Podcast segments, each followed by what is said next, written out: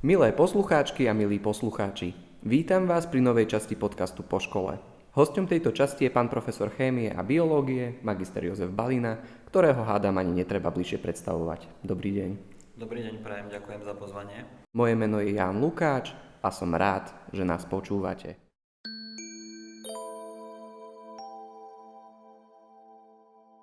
Prvú otázku, ktorú by som sa chcel opýtať je, odkiaľ pochádzate a kde ste študovali? No, ak to niektorí nevedia, tak e, pochádzam z malej dediny, ktorá sa nazýva Kurimka, to určite možno ani nikto nepočul doteraz. Je to v okrese Svitník, severovýchod Slovenska, čiže možno na rozdiel od väčšiny svojich kolegov e, nepochádzam z Košic. Ste Rusín? Áno, hrdý Rusín, presne tak. A čo sa týka štúdia, študovali ste vo Svitníku?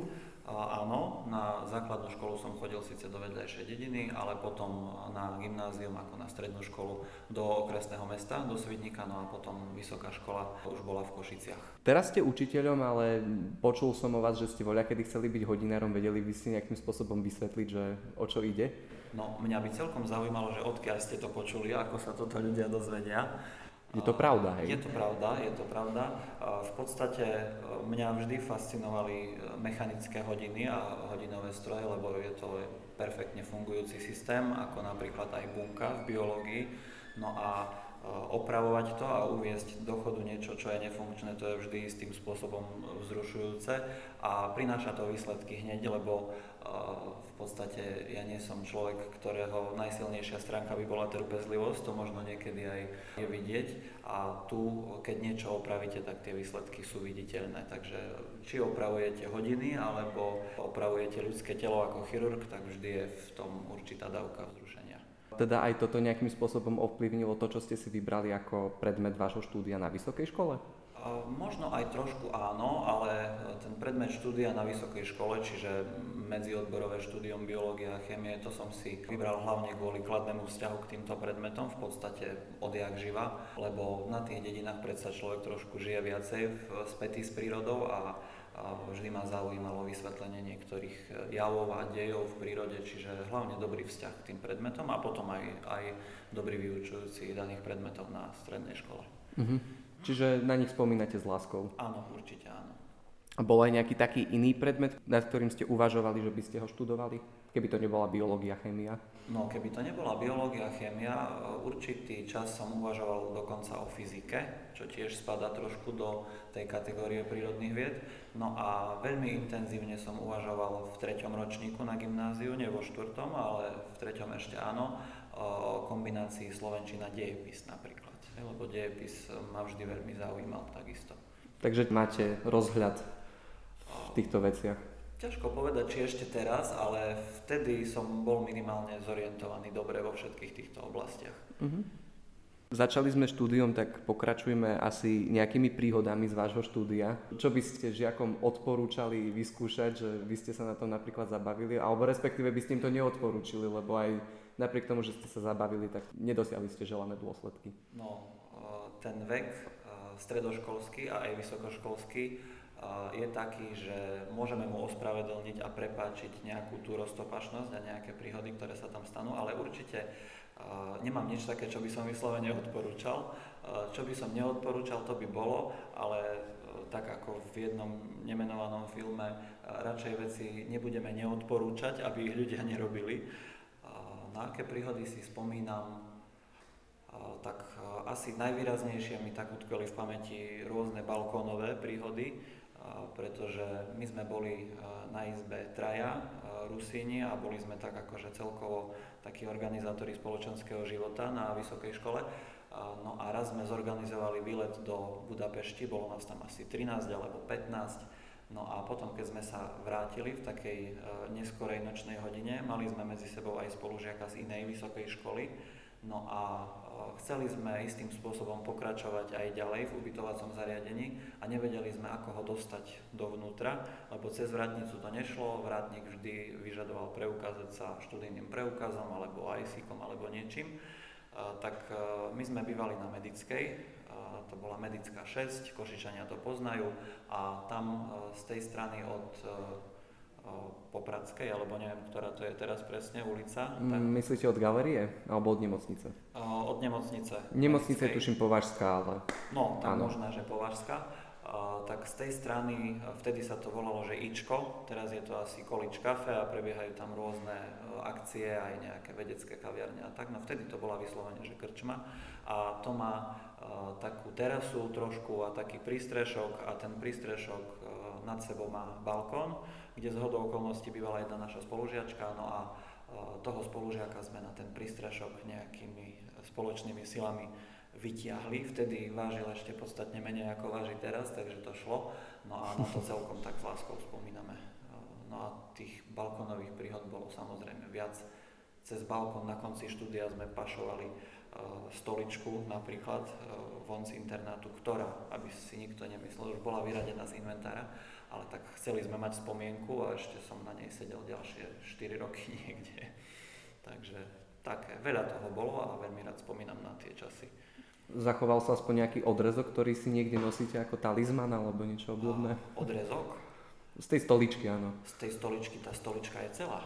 Tá, tá stolička, stolička je celá, celá ešte uh-huh. zachovaná, áno. Uh, mám ju v byte, ale už len tak niekde v kute, lebo už ju nemám kde dať, ale stále je to taká spomienka uh-huh. na ten život. Čiže to plánujete raz vydražiť, že balinová stolička alebo niečo no, podobné? No, neviem, že či bol to bol taký záujem, ale tak teoreticky možno, že áno.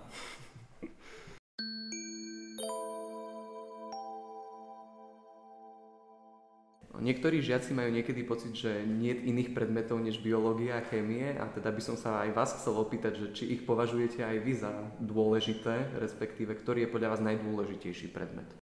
No ono to tak môže niekedy vyzerať, že pre mňa neexistujú iné predmety ako biológia a chémia a celkom tomu rozumiem, že to tak niekedy vyzerá, ale nedovolil by som si zodpovedať e, na otázku, ktorý predmet je úplne najdôležitejší nejako jednoznačne podstate na gymnáziu, ale aj všeobecne každý predmet je istým spôsobom dôležitý, lebo cieľom gymnázia je poskytnúť absolventovi nejaký všeobecný prehľad vo všetkom možnom. Slovensko potrebuje odborníkov všeobecne, čiže nevedel by som niekde dať na nejakú vedľajšiu koľaj dejepis alebo občianskú náuku. Z každého niečo je určite dôležité, aby bol viditeľný rozdiel medzi absolventom základnej školy a absolventom strednej školy a potom hlavne, aby bol viditeľný aj rozdiel medzi absolventom gymnázia a ostatných škôl.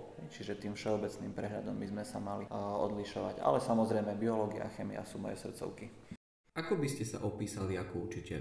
No, toto je jedna z otázok, ktoré uh, nemám celkom rád, v zmysle, že nerad na ne odpovedám, lebo ťažko sa to posudzuje z vlastného pohľadu. V podstate áno, jasné, uh, my tu chodíme ako do práce, ale tú prácu, ktorú robíme, tak e, robíme hlavne pre naše publikum a to by najlepšie malo posúdiť, že, e, že aký sme. Ale keby som sa mal nejako tak ocharakterizovať, tak asi budú ľudia súhlasiť, keď poviem, že som náročný. Snažím sa byť náročný aj na seba, čiže ono sa to potom prenáša aj do tej práce so žiakmi, ale e, je to vždy v snahe ľudí posunúť takže tomu sa nedá celkom vyhnúť tej náročnosti. No a vo vzťahu so žiakmi snažím sa ich do rozumnej miery brať ako seberovných ľudí, lebo ste v podstate už väčšina z vás takmer dospelé bytosti a zaslúžite si taký prístup, kým to ľudia nezačnú zneužívať. Hej? Čiže možno tak by som sa charakterizoval. No, keď ste hovorili o tom, že skôr to prináleží druhým, tak druhý vás teda ocharakterizovali. Z hodou okolností minulý rok sme na informatike robili taký prieskum, čo sa týka obľúbenosti učiteľov a vyšli ste ako najobľúbenejší, to neviem, či viete. Tak aká je vaša reakcia na túto bombu? No, nepočul som o tomto prieskume, priznám sa, ale tak poslednej dobe všetky prieskumy a štatistiky sú určitým spôsobom zmanipulované, tak aj toto možno bude ten prípad, lebo ono to e, záleží na viacerých faktoroch čo práve ľudia zažili na nejakej hodine, z ktorej práve prišli robiť nejakú štatistiku, takže e, ani celkom neverím, že to vyšlo takto jednoznačne. Ak to náhodou tak je, že patrím medzi tých, ktorí sú v pozitívnom svetle medzi žiakmi, tak e, ma to samozrejme teší. Chcel by som sa vás ešte opýtať na, naopak na výtvory žiakov alebo na také nejaké výstrelky, ktoré ste zažili? Či si niečo spomínate, prípadne či si píšete nejaké hlášky od žiakov, ktoré... Už tu počas práce na tejto škole? Áno, napríklad. Predtým ste niekde inde pracovali? A, nie, toto je moje prvé pracovisko a tých výtvorov žiakov je tu strašne veľa, ale zatiaľ si to nezapisujem, čo už mi to niektorí aj vyčítali, že to sa pozabúda, ale uh, niektoré, ktoré sú také veľmi dobré, tie výtvory žiakov istým spôsobom, tak uh, ja ich zvyknem rozprávať aj na hodinách. Uh, čiže celkom si pamätám tie príhody. Určite mi utkvela v pamäti otázka jedného žiaka z matematickej triedy, ktorý pri rozoberaní názvu uh, dihydrogen difosforečnan disodný chcel uh, di vybrať pred zátvorku napríklad, čiže uh, takéto rôzne hlášky a otázky a tak ďalej. Toto je veľmi príjemná súčasť tejto práce. Samozrejme aj vaše hlášky sú povestné. Dovolil by som si spomenúť napríklad prerušovaná môže byť len súlož, nie kryštalizácia, prípadne ste raz vraj okomentovali polievku školskej jedálne so slovami, citujem, fuch, tak tá bola nejaká hypertonická. Vymýšľate si to na mieste, alebo máte niečo také, že už je to overená klasika a používate to? No, ja si to zvyknem vymýšľať na mieste. E, to, to zvyknú byť také situačné veci. E, možno nie vždy celkom e, vhodné a košer, ale tak proste niekedy to tak z človeka vyletí. Čiže určite na mieste. A neviem, že či by som sa nemal krotiť, lebo niektoré tie hlášky e, zľudovali až možno nepríjemným spôsobom, ale tak e, aj, aj toto k tomu patrí. E, no, niektoré áno. Napríklad tá prvá, ktorú ste spomenuli, to možno by niektorí považovali už cez čiaru, lebo to už bolo dosť dávno. A dnes je taká doba, že človek musí byť opatrný. Mm-hmm. Rozumiem.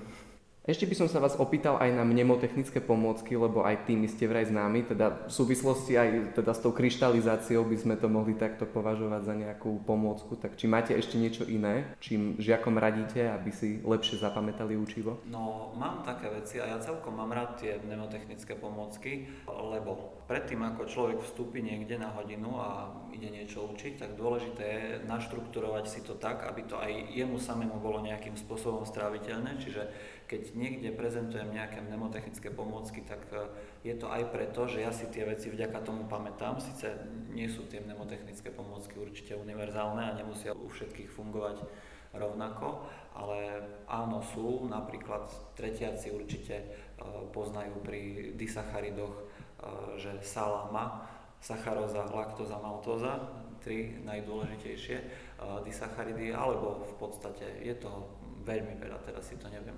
spomenúť a snáď im to trošku možno uľahčuje život. Podobne ako aj ten humor, ten na hodinách by mal byť, takže snáď trošku majú svetlejší deň vtedy.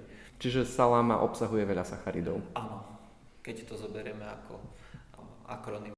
Evidentne nie každá téma je ľahko zapamätateľná, prípadne nie každá sa vám úplne tak nejak najviac páči, tak ktoré témy ste vy nejak, nechcem povedať, že z duše nenavideli, ale možno, že boli aj také. Nemám také témy, ktoré by som vyslovene z duše nenávidel v rámci svojich predmetov, to by sa ani nepatrilo v rámci biológie a chémie. E, napríklad na vysokej škole e, nemal som rád psychológiu.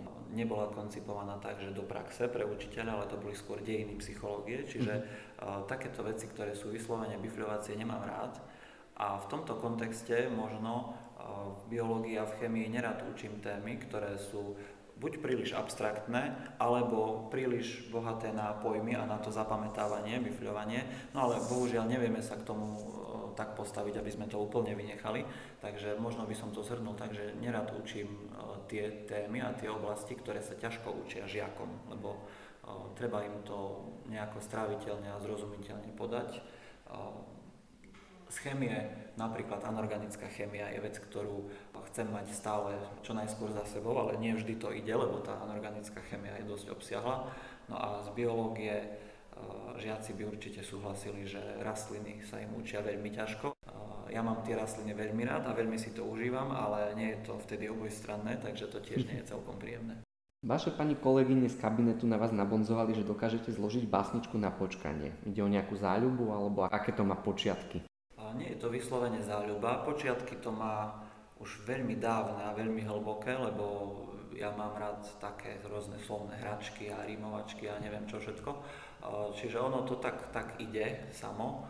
a má to už dlhú históriu. Zvykol som si niekedy aj tak sám pre seba niečo napísať, no a teraz sa venujem hlavne tým rímovačkám, keď niekto v kabinete má nejaký sviatok, mm-hmm. tak aby to nebolo len, len také, že všetko najlepšie, tak e, snažíme sa to trošku takto ozvlášniť. Možno niekedy, keď bude viac času na takéto veci, tak možno sa k tomu vrátim aj intenzívnejšie. Čiže pani profesorky sa teraz tiež naučili rímovať kvôli tomuto. Určite. A ja som to trošku zobral aj po svojej predchodkyni, lebo ja som tu nastúpil na túto školu v 2015 a ešte jeden rok e, som spolupracoval s kolegyňou, ktorá v podstate ma zaučala. E, týmto pozdravujem Mariku Špernogovú, vy už si určite nikto nepamätáte. A ona mala presne taký obrovský repertoár rimovačiek, že e, vždy, keď mal niekto nejaký sviatok, tak to vysypala z rukava. Takže ja som prebral štafetu v kabinete.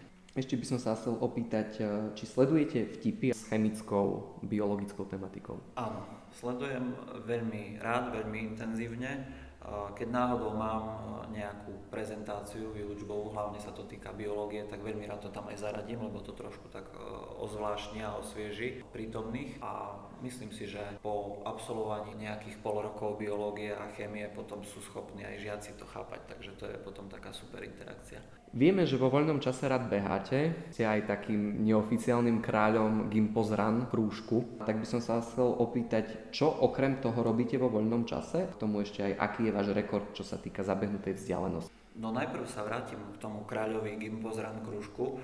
Tento titul si nedovolím si privlastniť, lebo v podstate s myšlienkou Gimpozran a Gimpozran kružku prišiel náš bývalý absolvent Erik Kovač, čiže to je už dneska síce externý a e, mimoškolský a bývalý absolvent, ale tento titul by som skôr jemu prisúdil, on je kráľ Gimpozranu. Ja som to tak trošku prevzal, možno zastrešil ako krúžok. Moja najdlhšia zabehnutá vzdialenosť nie je nejaká veľmi rekordná, lebo naši žiaci, členovia toho Gimpozran krúžku majú nabehané aj väčšie vzdialenosti, ale tá 20 je zatiaľ taká moja horná hranica. Čiže polmaratón ešte som zatiaľ neabsolvoval ani virtuálne, ani prezenčne, ani nejako. Takisto som o vás počul, že pestujete ovocné stromy, Aha. že máte sad. Čo vám robí najväčšiu radosť? No samozrejme dobrá úroda, keď je, ktorá sa dá všelijakými spôsobmi spracovať. No a čo mi robí radosť, e, ja sa zameriavam na také možno zbieranie trošku starých odrôd ovocných stromov, ktoré už pomaly miznú z toho kraja. Tu na východe to nie je ešte nejako inštitucionálne podchytené, na západe už sú na to občianské združenia na západnom Slovensku, aj na východe sa to už trošku začína. No a keď sa mi podarí zachrániť nejakú odrodu, naštepiť, zasadiť a potom zistím po určitom čase, že ten pôvodný strom, možno posledný svojho druhu, uh, už neexistuje, tak, tak ma to celkom zahreje pri srdci, že a ešte som to stihol zachovať. Čiže to existujú normálne nejaké záznamy? Áno, existujú. Napríklad v Českej republike majú založené genofondové sady, kde tie staré odrody zbierajú, pestujú, rozmnožujú, snažia sa ich vrácať naspäť do sadov, pretože majú rôzne výhodné vlastnosti, odolnosť voči suchu a kadečo. Čiže nie všetko nové je schopné v našich podmienkach e, to ustať a, a vraciame sa k tomu. Mm-hmm. Máte aj nejaké iné hobby, ktorému sa venujete? Áno, ja som tých hobby mal viac, len postupom času nejako to ubúda, pretože tej pracovnej záťaže je pomerne dosť, niekedy aj sám si človek na seba toho naberie trošku viac ako je rozumné, keď neviete povedať nie v nejakých situáciách. A, ale zvykol som zbierať známky ešte. Filatelistika sa tomu hovorí? Áno, filatelia. Mám doma zo pár albumov, zameriaval som sa hlavne na našu domácu históriu, čiže všetko od Rakúsko-Horska cez všetky možné Československé republiky a slovenské štáty až po dnešok, pretože my sme aj ako Československo, aj teraz ako Slovenská republika máme výborných grafikov, ktorí majú veľmi pekné návrhy, aj vyhrávame niekedy medzinárodné súťaže, čiže to je taká moja záľuba, ktorá teraz trošku išla do úzadia. No a rád si prečítam aj dobrú knihu niekde v kresle s vyloženými nohami, keď je dosť času. Čiže nie na stoličke. A nie, nie na stoličke. Na tej stoličke sú možno nohy. Ešte sa vás žiaci pýtajú, či ste už videli seriál Berníkovi Tatko. Videl som, ale nemôžem povedať, že by som to aktívne pozeral, lebo nechytilo ma to popravde, ale nejako cez spolužiakov na vysokej škole sme sa k tomu dostali a videl som možno tri časti, čiže poznám to, registrujem to, no ale nie som aktívnym sledovateľom. Tak odporúčajú vám to teda. Mm, dobre, rozvážime a možno, že začneme intenzívnejšie pozerať. Dobre, tak to bude asi všetko. Ďakujem vám veľmi pekne za rozhovor, že ste si našli čas. Ďakujem aj ja a pozdravujem všetkých. Milí poslucháči, ak sa vám tento podcast páčil, tak ho samozrejme nezabudnite sledovať či už na Spotify alebo na www.anchor.fm lomka homo, spojovník Studiosus. Lúčim sa s vami a verím, že sa stretneme už čoskoro pri ďalšej časti. Teda robíte niečo okrem... Uh, inak položiť otázku? Okrem behania. Áno, áno, áno, ja, ja viem, hej, že čo chcem A povedať, výroby ale... domáceho vína. No dobré, už by to malo nahrávať, tak len to skús, skúste len niečo povedať. Nachádzame sa v mimoriadne peknej drevom obloženej učebni IF 1. Dobre.